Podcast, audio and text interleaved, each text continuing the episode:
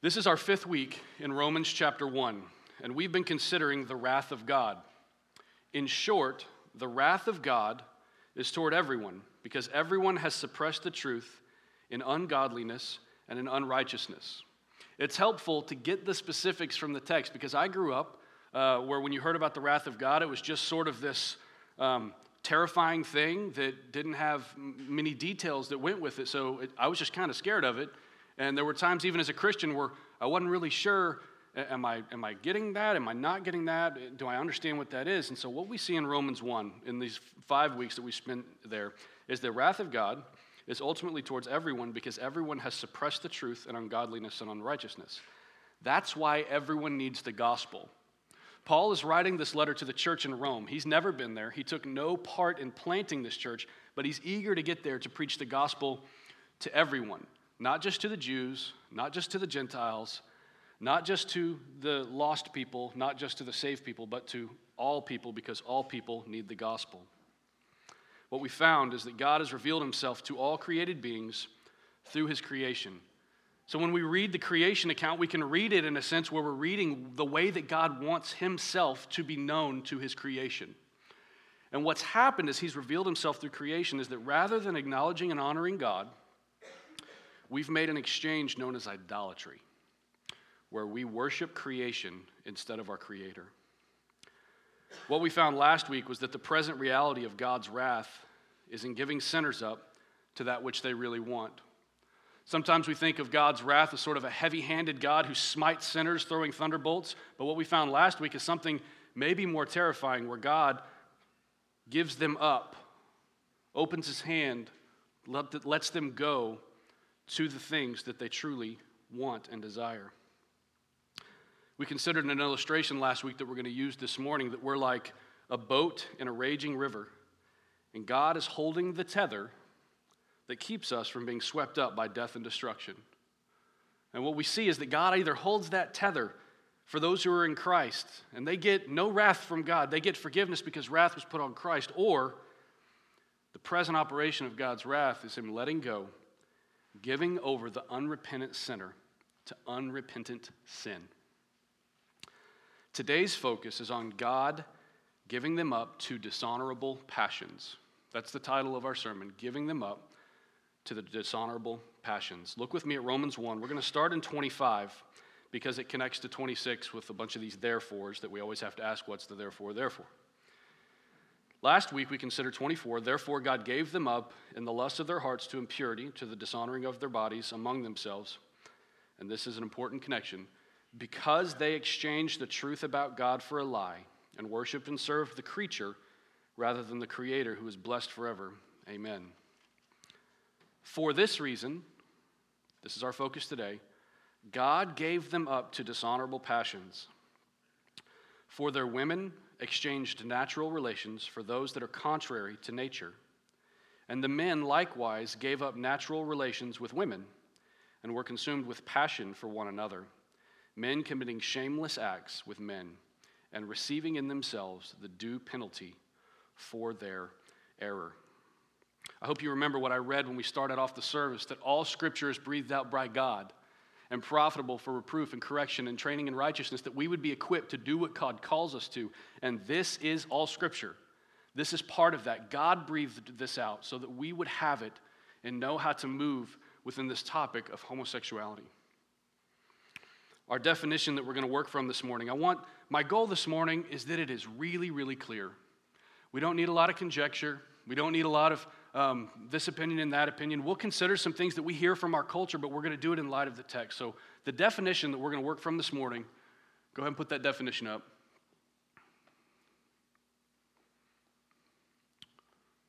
Just, you know, yeah, there we go. That's fantastic. It's going to say if we don't have the definition, we're not off to a good start. Um, the definition is this this is straight out of the text that we just read. Homosexuality is a dishonorable passion which is contrary to nature that's the result of idolatry. That's a very biblical definition from our text this morning of what homosexuality is. And we're going to unpack this definition throughout the course of this morning. So I want you to write it down in your notes. Um, we're going to have a lot of slides this morning.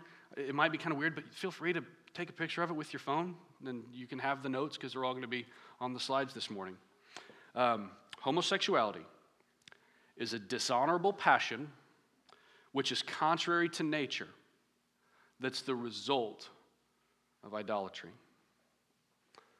Our culture's view of homosexuality is trumpeted loudly in the media and through entertainment as a very viable alternative to God's design. One that should not only be embraced, but maybe even encouraged if you listen closely. This scripture that we're considering this morning is vitally important for us in standing firmly in the truth and retaining a biblical worldview while having a biblical definition of homosexuality. A dishonorable passion, which is contrary to nature, that's the result of idolatry. I want us to utilize an illustration to work through our definition from the text. So let's go ahead and put up that next slide. And it's the umbrella of idolatry, is what we're going to be working with this morning. Because what I want us to see is that homosexuality falls under the umbrella of idolatry. Idolatry is the cause of it. An exchange has already happened in the heart to cause one to accept it. What this means is that, we've, that homosexuality isn't something that might cause idolatry something has already happened in the heart. And so everything we're talking about this morning falls under this umbrella of idolatry. And what we're going to see is an exchange. Go ahead and put that next slide up. We're going to see truth and lie, an exchange made between one and the other. We've spoken in general so far in Romans 1 of the exchanging of the truth for a lie, but today we're going to look at the exact truths, at least a few of them, at least three of them, and the exact lies that they were exchanged for. What was the idolatry? What happened? What exchange took place that, that affected the heart that caused one or humanity to embrace homosexuality? So, we've spoken in general this morning. We're going to be very specific because this gets to the heart of homosexuality and why it is considered biblically dishonorable and unnatural. So, look at our first truth. The first truth is this God is our creator. That's the first truth, and you, can, you kind of get a hint of that in this text as we're reading because we see things being called natural and unnatural, honorable, dishonorable. We see an exchange that has been made, and this first truth is that God is our creator. I want you to turn to Genesis 1. Keep your finger in Romans 1, but turn over to Genesis 1 because I want us to see this very clearly. We all have a beginning. This world has a beginning. Humanity has a beginning. And in Genesis 1, we learn about it. Look at 126. God is our creator. It says this. Genesis 1:26 Then God said, "Let us make man in our image, after our likeness, and let them have dominion over the fish of the sea and over the birds of the heavens and over the livestock and over the earth and over every creeping thing that creeps on the earth." So God created man in his own image, in the image of God he created him, male and female he created them. And God blessed them.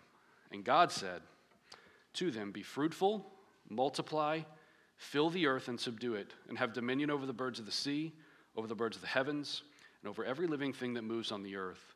So, what we see here is we, man and woman, are created in the image of God, and then we're given something that's called the cultural mandate. You want me to write that down? The cultural mandate, which here is be fruitful, multiply, and fill the earth.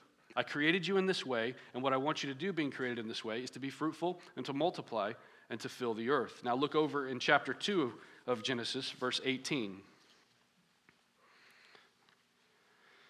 Then the Lord God said, It is not good that the man should be alone.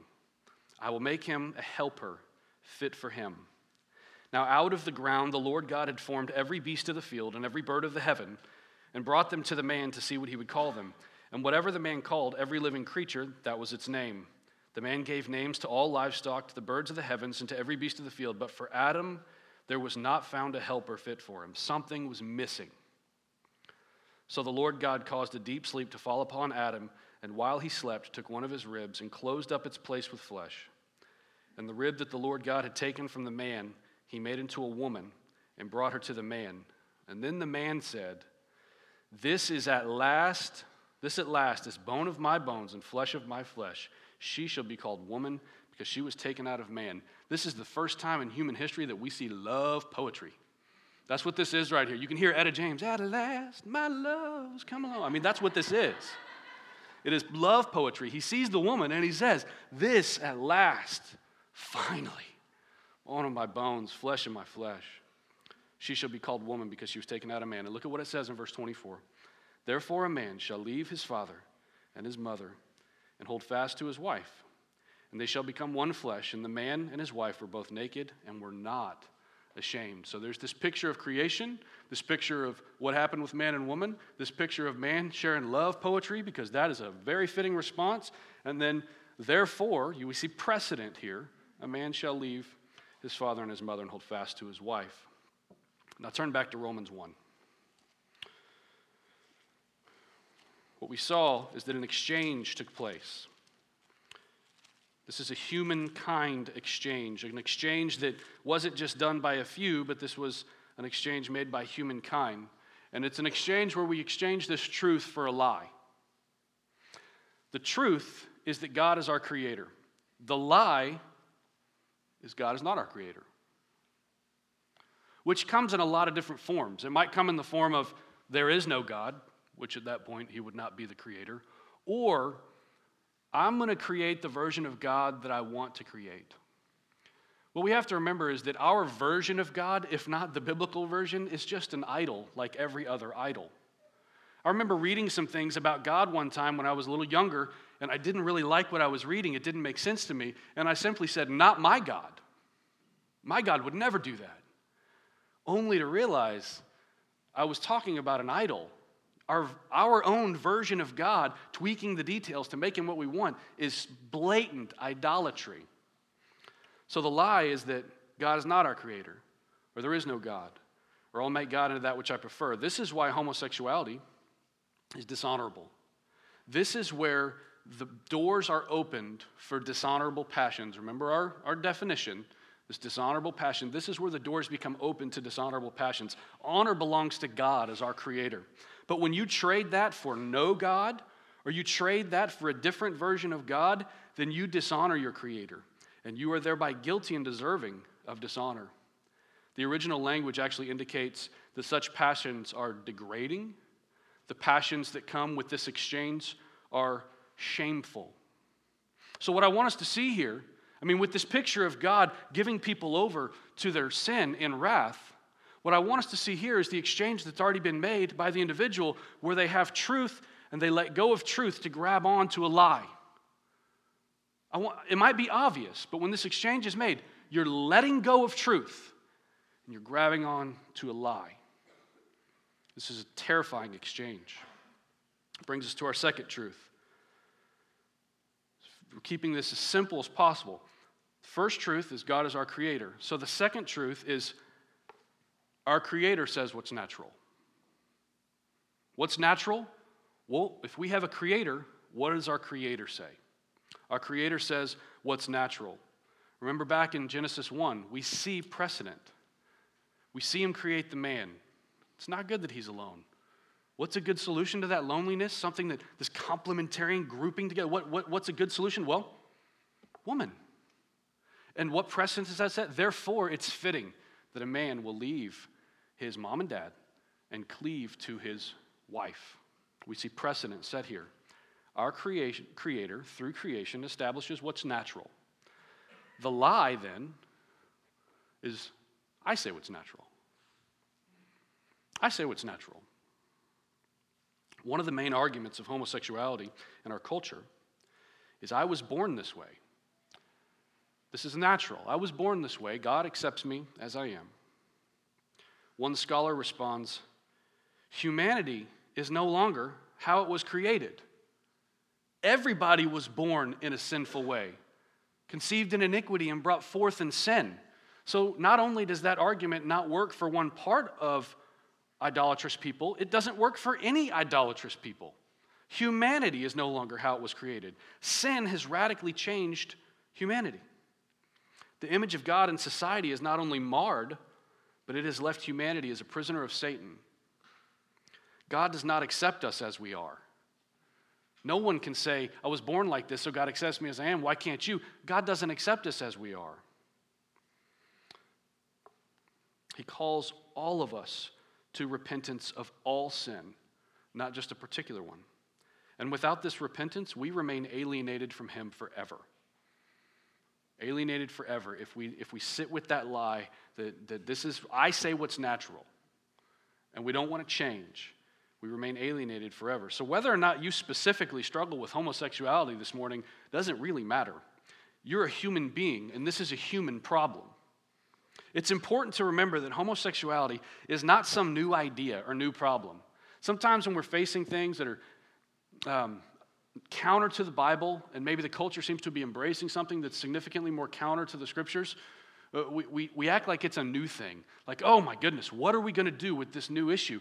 There is absolutely, it is literally as, as old as, as humankind. I mean, it goes all the way back. It has always been the eventual result of humanity who turns from God. Doesn't mean that everybody goes headlong into homosexuality, but it means that humankind that turns from God will every time. It's always been the eventual result of humanity who turns from God. Some members practice homosexuality, while many more give approval to those who do. It was a significant problem before the flood. It was a significant problem very shortly after the flood. It was a problem in Sodom and Gomorrah. It was a problem in Babylon. It was an issue in Assyria. It was an issue in Egypt. It was a very significant issue in Rome where this is being written, where the letter of Romans is being written. And it's an issue in our world today. It's nothing new. However, the legislation regarding homosexuality, the law regarding homosexuality and so called homosexual marriage, has changed for the first time in the history of our country since we started Romans 1. Do you see that for what it is? So while it isn't new in America, the approval of it is increasing at an unprecedented rate, and the approval of it within the church is increasing at an unprecedented rate. Why? It's the result of more and more of Adam's offspring believing the lie that we get to establish what's normal. That's why that's happening. The belief of this lie, I'm going to cha- to take God establishes what's normal, creator through creation establishing what's normal. I'm going to let go of that. And I'm going to hold tight to we establish what's normal, what's natural. So that leads us to our third truth, which might be kind of obvious at this point. Natural equals marriage between one man and one woman. Natural is heterosexual monogamy, marriage between one man and one woman. Any sexuality that might exist is designed by God to exist within that boundary. Anything outside of that boundary is not considered natural. Natural is marriage between one man and one woman. There's nothing more natural than man and woman desiring each other and following God into marriage as an expression of love and a commitment to each other and to God who created marriage. We have to remember that marriage wasn't our idea either. The first heaven, the first father to walk a bride down the aisle was a heavenly father who walked Eve down the aisle to the side of Adam. And the result was, I want to write a song about it. I'm going to say some love poetry. And it was a beautiful occasion, and it is completely, beautifully, wonderfully natural. As well, what is natural fulfills that cultural mandate that we saw in Genesis 1 be fruitful, multiply, and fill the earth. It fulfills the cultural mandate. Nature continues, humankind continues through what is natural, which is marriage between a man and a woman. So the lie is this what's natural is my passions. There's this truth that what is natural is marriage between a man and a woman and the exchange of idolatry is to let go of that and hold tightly to the lie natural equals my passions, what I want when I want it. With each of these progressions, we see those dishonorable passions giving way more and more in each exchange to unnatural movement. The way that our world currently tries to explain this in a way um, that's palatable is the phrase love is love. Love is love. You may have heard it. This is a statement that our culture has created to make the unnatural seem natural. Love is love. A statement created by our culture to make what is unnatural seem natural. It goes something like this The heart wants what the heart wants. The thinking is, is along these lines. If I love someone of the same sex, there's nothing wrong with that. It's natural. I was born like this. Love is love. Lady Gaga, one of her biggest hit songs, is born this way because so many people identified with it. Love is love. But here's the thing nobody really believes that love is love. I'm convinced that there is not a single person that actually believes that because everybody has boundaries. They draw the boundaries in different places, but everybody has boundaries somewhere. Love is love isn't, isn't this true statement that just applies to whatever we want and nobody believes it. When a spouse gives way to the solicitations of the flesh and walks out on their family for someone else, leaving a wake of heartache, we don't say, Love is love. It's ridiculous. When we witness homes torn apart and children alienated from their parents because one chose to not honor the marriage vows and one chose to cheat and to leave and to be selfish, we don't look at those children and say, Kiddos, love is love, because we don't believe it. Because it's not true. Because it's a lie that we've exchanged for truth. No, we call it adultery. We call it crossing the line. We call it unfair. We call it cheating. We call it a terrible decision, but we don't call it love. A more honest phrase is this lust is lust. That's the honest phrase. Remember, those who are saying love is love and trying to make what is unnatural seem natural with this phrase, they've already made the exchange. It's already a lie.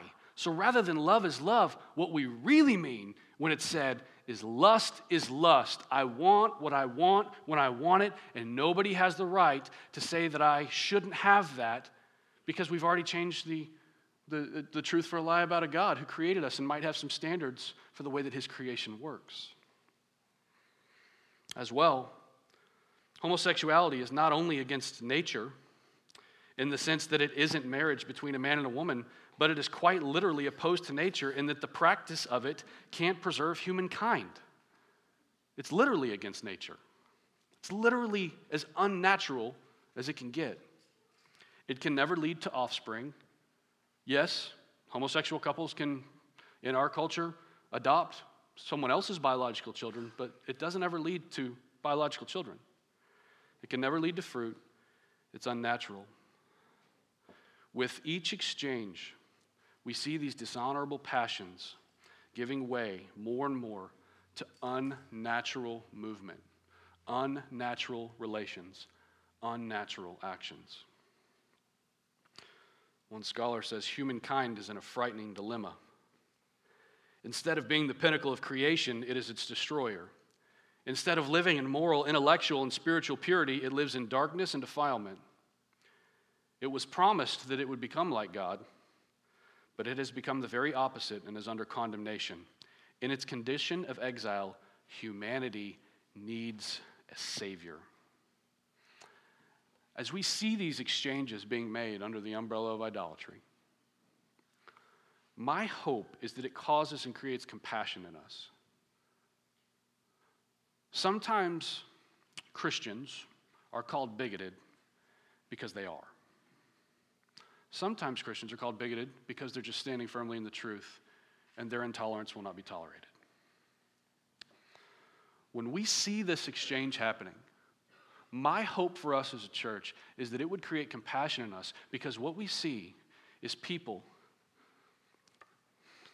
sitting in the darkness with a fistful of lies. That's what we're looking at here. People who are sitting in the darkness with a fistful of lies. Screaming slurs at them does not help. Big signs with inappropriate words does not help. There's people sitting in darkness with a fistful of lies, and there's, n- there's no hope in that fistful of lies. These passions that exist because of idolatry are passions that every single person can relate to. The passions that exist because of idolatry, whether it's lustful passion, like we talked about last week, whether it's selfish passions, Maybe it's homosexual passions, covetous passions. Whatever it is, they're there because of the fall. And what we have to remember is that there's two options. As we picture God holding the tether and us a, as, as the boat in this river that is raging with death and destruction, and He's holding on to it, option one is to, to, to, to continue in the way of Adam, to, to disagree with or ignore the truth, to keep make, making those exchanges of truth for lies. And option number one is receiving the wrath of God and being given up to your dishonorable passions. That's option one. But the beautiful thing here this morning is that we're not only left with one option when we find ourselves with dishonorable passions because of the fall.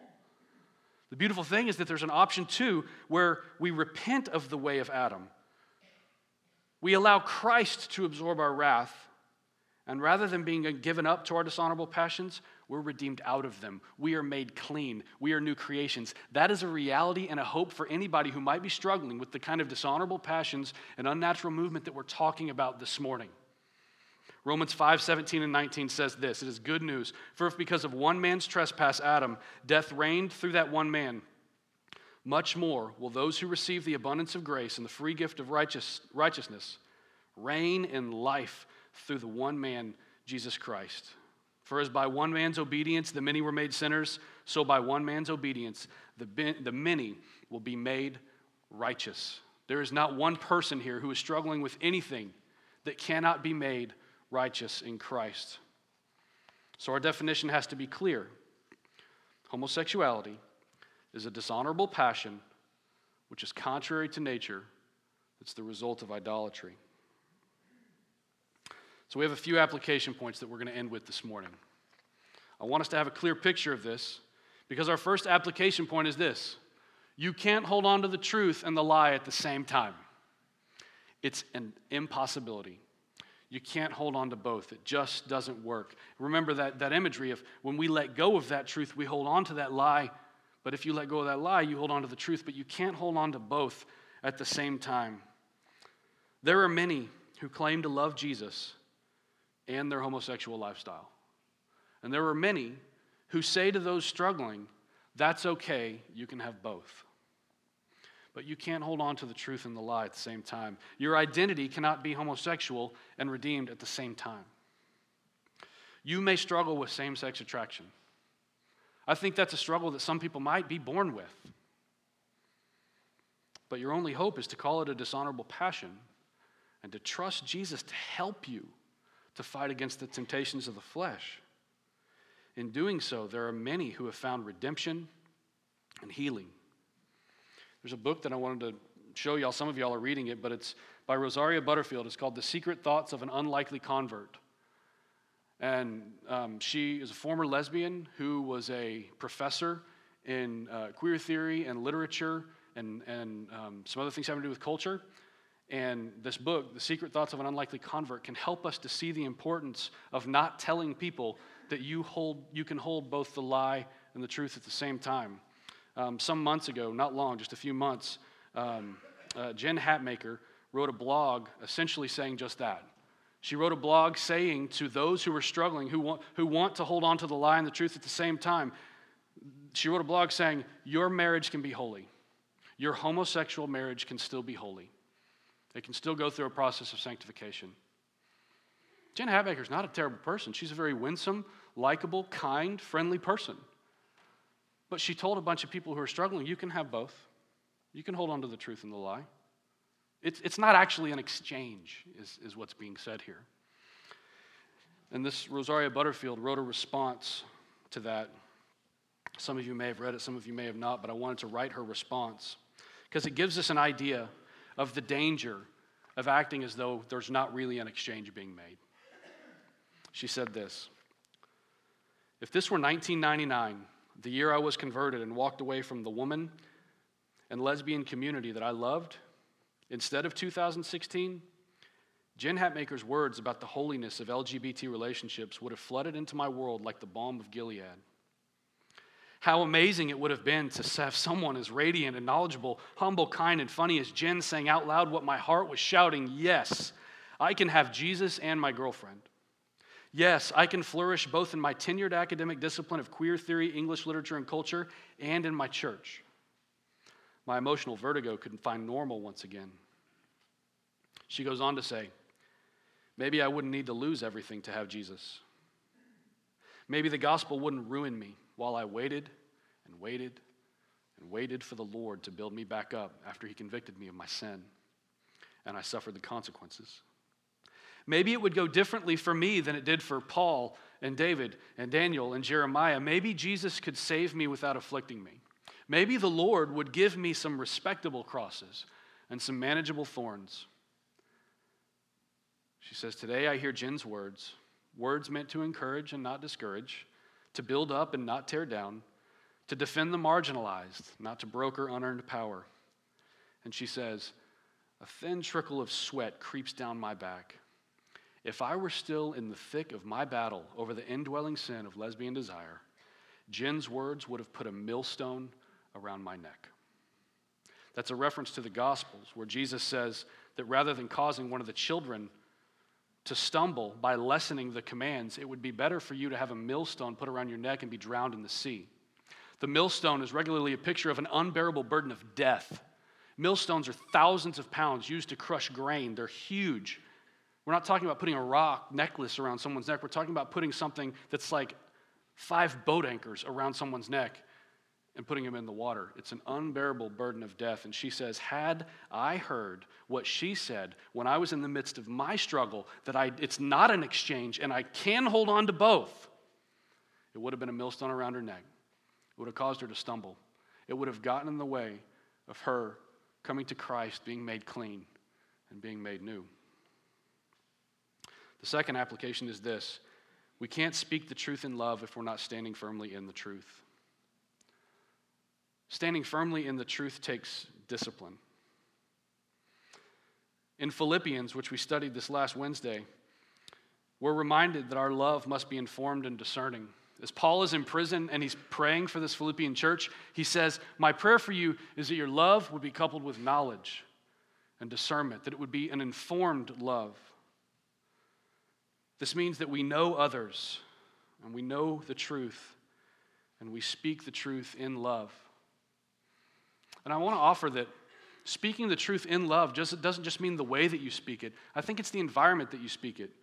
Just because you're a Christian doesn't necessarily give you the right to just go up to a stranger who's struggling with homosexuality and sharing the gospel with them. Something that we've seen all throughout Romans and many other books is that the forward movement of the truth is intensely relational.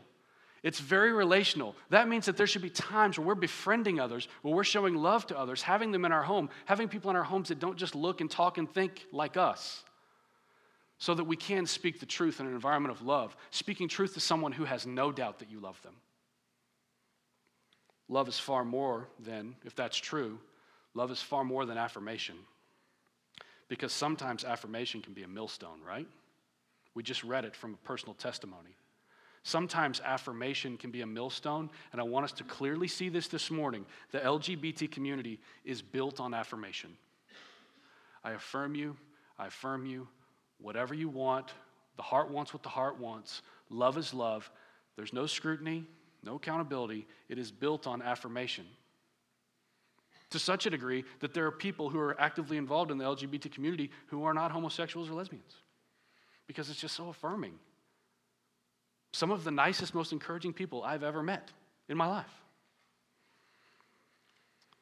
But sometimes affirmation can be a millstone. So, love, being spoken in truth, speaking the truth in love, is far more than affirmation. As well, speaking the truth is very relational. Like I said just a second ago, we don't wait to befriend struggling sinners until they've gotten everything figured out. So, there's two things to remember here. The first one is this to sit here with this definition and say homosexuality is dishonorable passion that's contrary to nature, that's the product of idolatry. It's, it's a lot easier to sit with that in theory, and it's much harder to speak when there's a loved one in front of you telling you that that's what they're struggling with. Or a loved one in front of you just saying, This is who I am, and I'm not going to fight it anymore.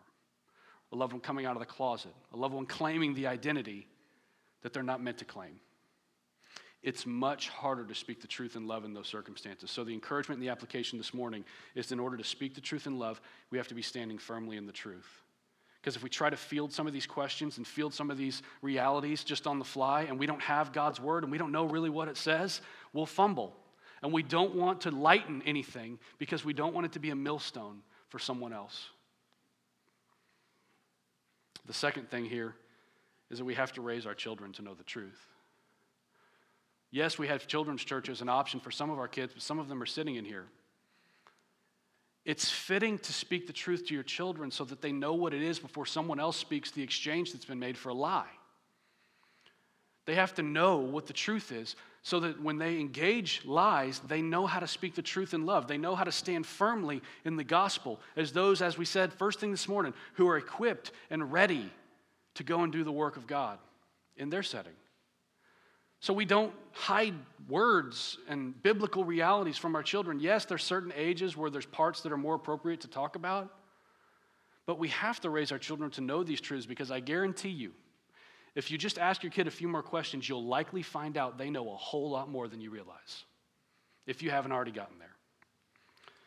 So we have to show love by speaking the truth in love, by standing firm in the truth and leading our children to do the same. Our third application point this morning is that the gospel is the power. Trust it.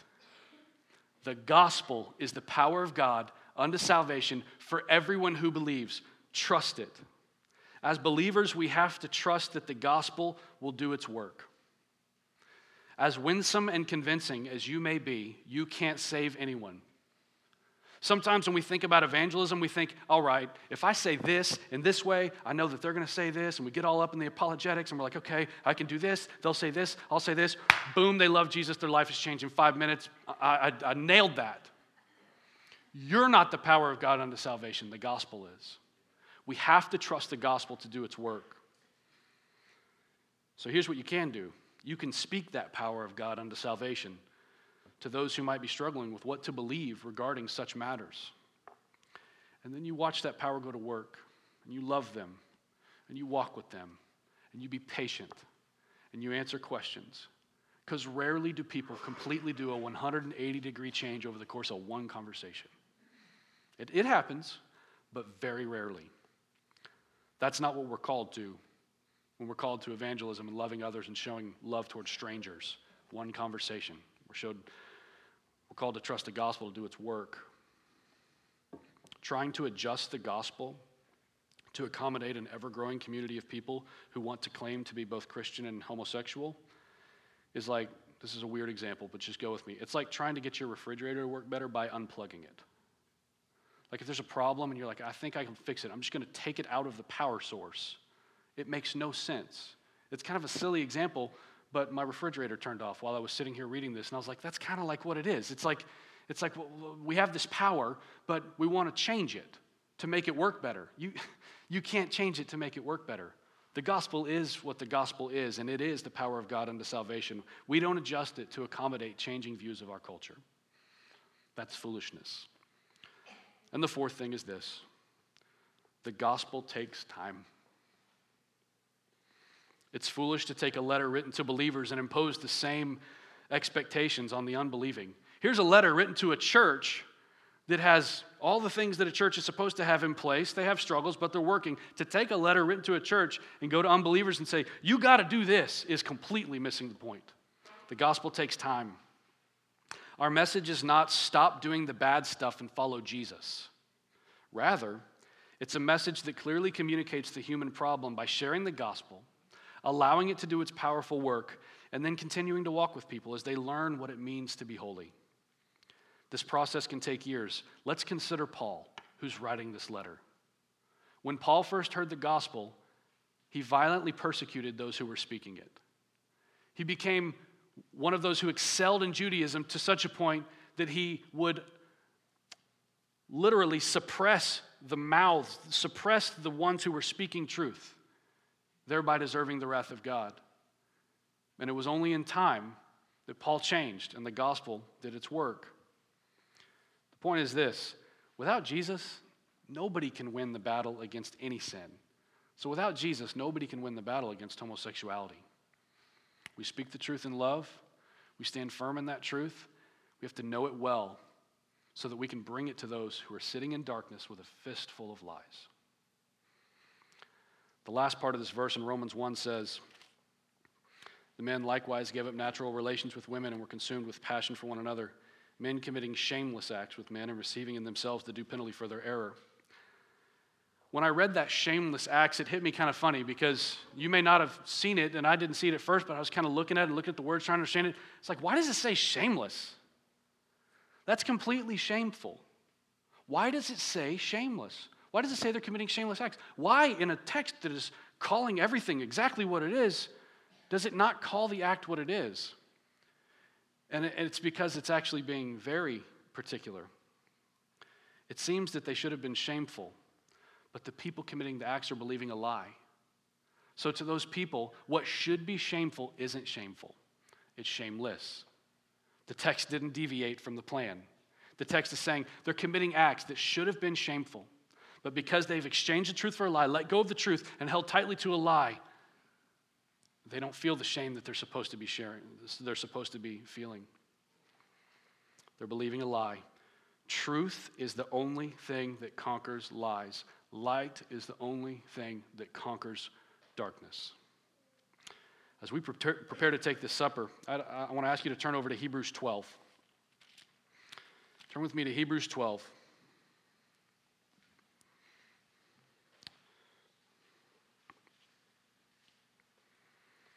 We've worked with a pretty simple definition because we need to be able to all walk out of here and take it with us into our week.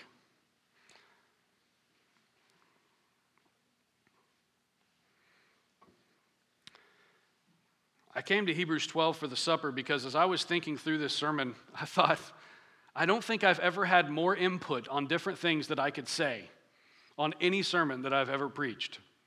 There's so much that's written, so many books. I got so many um, pieces of input from, from friends and from family members. Oh, you should talk about this. Oh, what about this? Oh, what about this? Well, what about, and there's all these things that really, when it comes down to it, if we're going to do expository preaching and stick to what the verse says, there's a lot that we leave out. And so there's all these different dynamics that are at play. There's all these realities that we can observe and talk about and apply truth to. And there's lots of different verses that talk about how to do that. But that's not what our time is for this morning, which is why I'm going to Hebrews 12 for the supper. It gives us a couple of things that are very helpful. Look at verse 1. Therefore, since we are surrounded by so great a cloud of witnesses, let us also lay aside every weight and sin which clings so closely, and let us run with endurance the race that is set before us, looking to Jesus, the founder and perfecter of our faith, who for the joy that was set before him endured the cross despising the shame, and is seated at the right hand of the throne of God. Consider him who endured from sinners such hostility against himself, so that you may not grow weary or faint hearted. If you stand firmly in this truth about what is natural and what is dishonorable, I, I firmly believe it's not going to be getting any easier anytime soon. So, if you're a believer who wants to love others by speaking the truth in love, it's likely that you'll be mocked, ridiculed, or rejected at some point in time. And if you're a person who's struggling with same sex attraction and considering believing the lie of homosexuality, when you make those changes, one of the things that is heartbreaking as we read this book is man, it was, it was a life change. There were lots of things that had to change for her to follow Jesus. And for you, as you aim to stand firm in the truth and walk in this newfound uh, redemption, you'll likely be mocked and ridiculed or rejected. So these verses in Hebrews are encouraging to us to consider Him, consider Christ, who hung on a cross to bear the wrath that was deserving to sinners. All of us deserve God's wrath, and as Christ hung on the cross, the wrath of God was put on Jesus. It's a picture of propitiation, is the word. Jesus is our wrath absorber. And the death that he died on the cross, naked on a cross, was not only about death, and it was also about shame. And Jesus hung there and bore the wrath of God. And it says that he despised the shame and he endured the cross. And he did it so that we could be encouraged, so that we could be brought to God, and that we can look to him when we're growing weary or faint hearted as we look around at the culture that is saying things over and over again where they're letting go of the truth and they're holding on to the lie. The second encouragement that we have in Hebrews as we take the supper. The supper is a supper of fidelity, it's a supper of encouragement, it's a supper of looking back, and it's a supper of looking forward. But the thing we know about the, the Lord's Supper as we gather at the table, as we take the elements, is that we are sitting in a place at that table because we have Jesus' place at that table. His righteousness is counted as ours. Otherwise, we would not have fellowship with God. Here's the encouragement this morning there's more room at the table. There's more room at the table. It should be an encouragement to you as we see a culture that is largely believing a lie and leading others to believe a lie. We're going to talk next week about the debased mind that not only gives, not only um, knows that these things are wrong, but they give approval to those who are doing such things. As it seems almost hopeless, like things are spiraling and running out too far in front. Please remember, as we take the supper this morning, there's more room at the table. As long as an individual has a borrowed breath, there is an opportunity for repentance and redemption that is found in Jesus Christ alone. And they will hear that news if the feet of, of, of us take that news to them and speak that truth to them in love. So, this morning, as we distribute the elements, I want you to be encouraged that you have a spot at the table and remember that there are more spots at the table.